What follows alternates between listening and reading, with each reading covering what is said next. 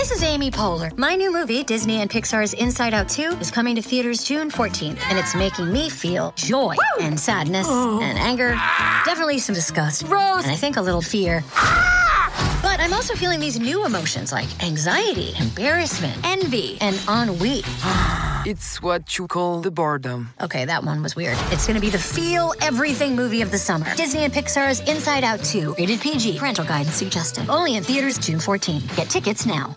If you've got a thirst for knowledge that never quits, Brightside Podcasts are just what you need. Whether you're into recent discoveries, space exploration, true stories, or useful tips for self improvement, psychology, gadgets, or just your day to day routine, there's something for everyone. In the early hours of April 15, 1912, after colliding with an iceberg in the North Atlantic, the famous British passenger liner RMS Titanic sank to the ocean depths leaving just 706 survivors. Whatever became of them after this tragedy? Well, some of them went on to live long and incredible lives. The unsinkable Molly Brown is one of the most popular and liked characters in the 1964 movie and earlier Broadway musical, based on the great ship's unlucky maiden voyage. But this woman wasn't just thought up by some Hollywood screenwriter, she was a real passenger. Margaret Brown was known even before the Titanic for being one of the first women in the U.S. to run for office, eight years before women could even vote. She was in London when she found out that her grandson was sick, so she headed to New York immediately. Because this decision was so last minute, very few people knew that she was on board the Titanic. Once the ship struck the iceberg, Mrs. Brown selflessly helped other passengers into the lifeboats until she was eventually talked into getting into one herself. After being rescued by the RMS Carpathia, she organized a committee with other first class survivors and Carpathia passengers. The committee would raise money and provide counseling for the more destitute people that lived through the tragedy. Upon arriving in New York, she wouldn't leave the rescue ship until she made sure that every survivor received medical attention and found their families. Mrs. Brown was given a medal for her goodwill in helping the Titanic survivors. She was also later awarded the French Legion of Honor for her charitable work rebuilding France and helping soldiers. A truly extraordinary woman. Speaking of incredible women, throughout her career working at sea, Miss Violet Constance Jessop survived not one, but three shipwrecks, the Titanic included. She started out as a stewardess on board the Olympic, which crashed in 1911. Just seven months later, she survived the Titanic and then went on to serve as a nurse for the British Red Cross on the HMHS Britannic. Another day is here, and you're ready for it. What to wear? Check. Breakfast, lunch, and dinner? Check. Planning for what's next and how to save for it?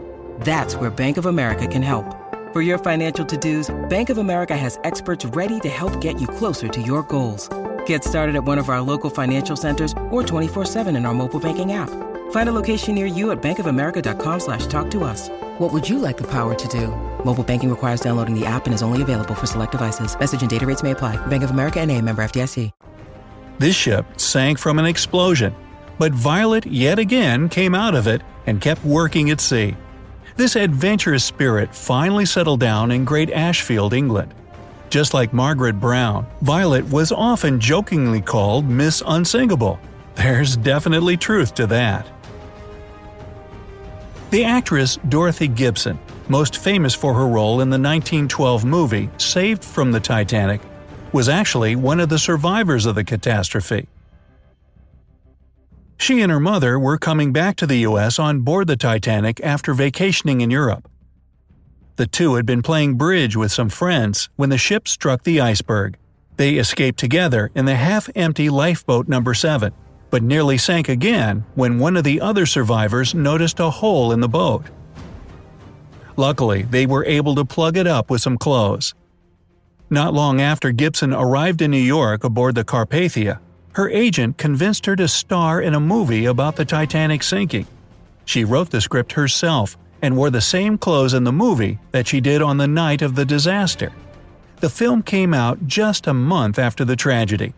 Dorothy later gave up her acting career to work in the Metropolitan Opera. She spent her last years in Paris. What a life! One of the most heartbreaking outcomes of the Titanic sinking was that it tore families apart. The Navratil brothers, Master Michael Marcel and Master Edmund Roger, were just toddlers when they boarded the Titanic with their father.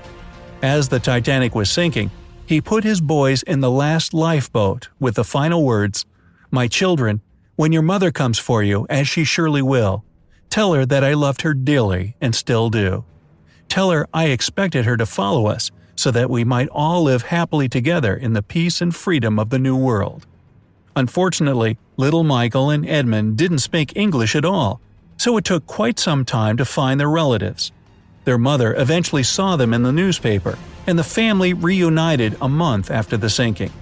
The brothers grew up to have completely different lives. Michael married his college sweetheart, became a professor of philosophy, and spent the rest of his life in Montpellier.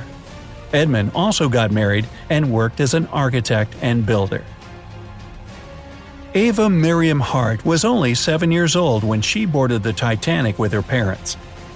According to Ava, her mother couldn't sleep at all the whole time she was on board because she'd had a really bad premonition about the trip. While the Titanic was sinking, Ava's father ran to their cabin, wrapped Ava in a blanket, and placed his wife and daughter in lifeboat number 14. The last thing he told Ava was, Hold Mummy's hand and be a good girl. Ava went on to do many things throughout her life. She was a singer in Australia and a very outspoken activist when it came to the whole Titanic ordeal. She even wrote an autobiography called Shadow of the Titanic A Survivor's Story. One person Ava Hart probably had a bone to pick with was Joseph Bruce Ismay.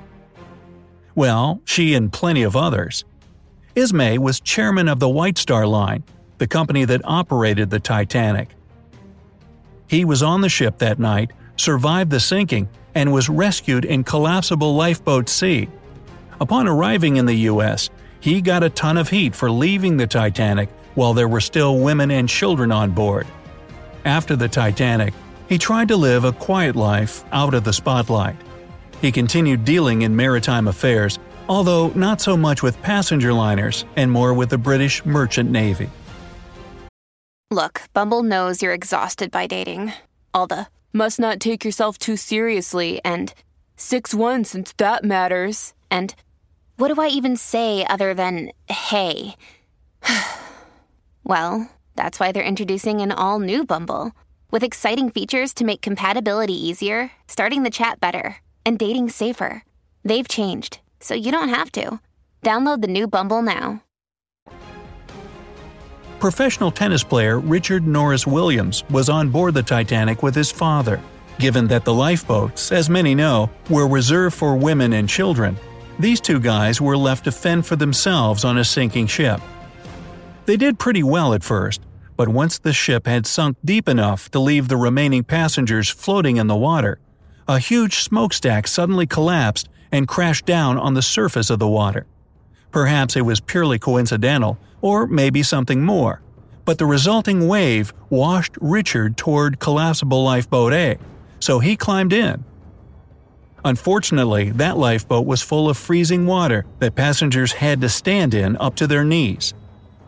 These survivors were later transferred to lifeboat number 14, but the damage of the cold water had already been done. Williams got frostbite on his legs, and once on board the Carpathia, the doctors recommended amputating both his lower limbs. But the tennis star would have none of it, so he exercised every day and his legs slowly recovered.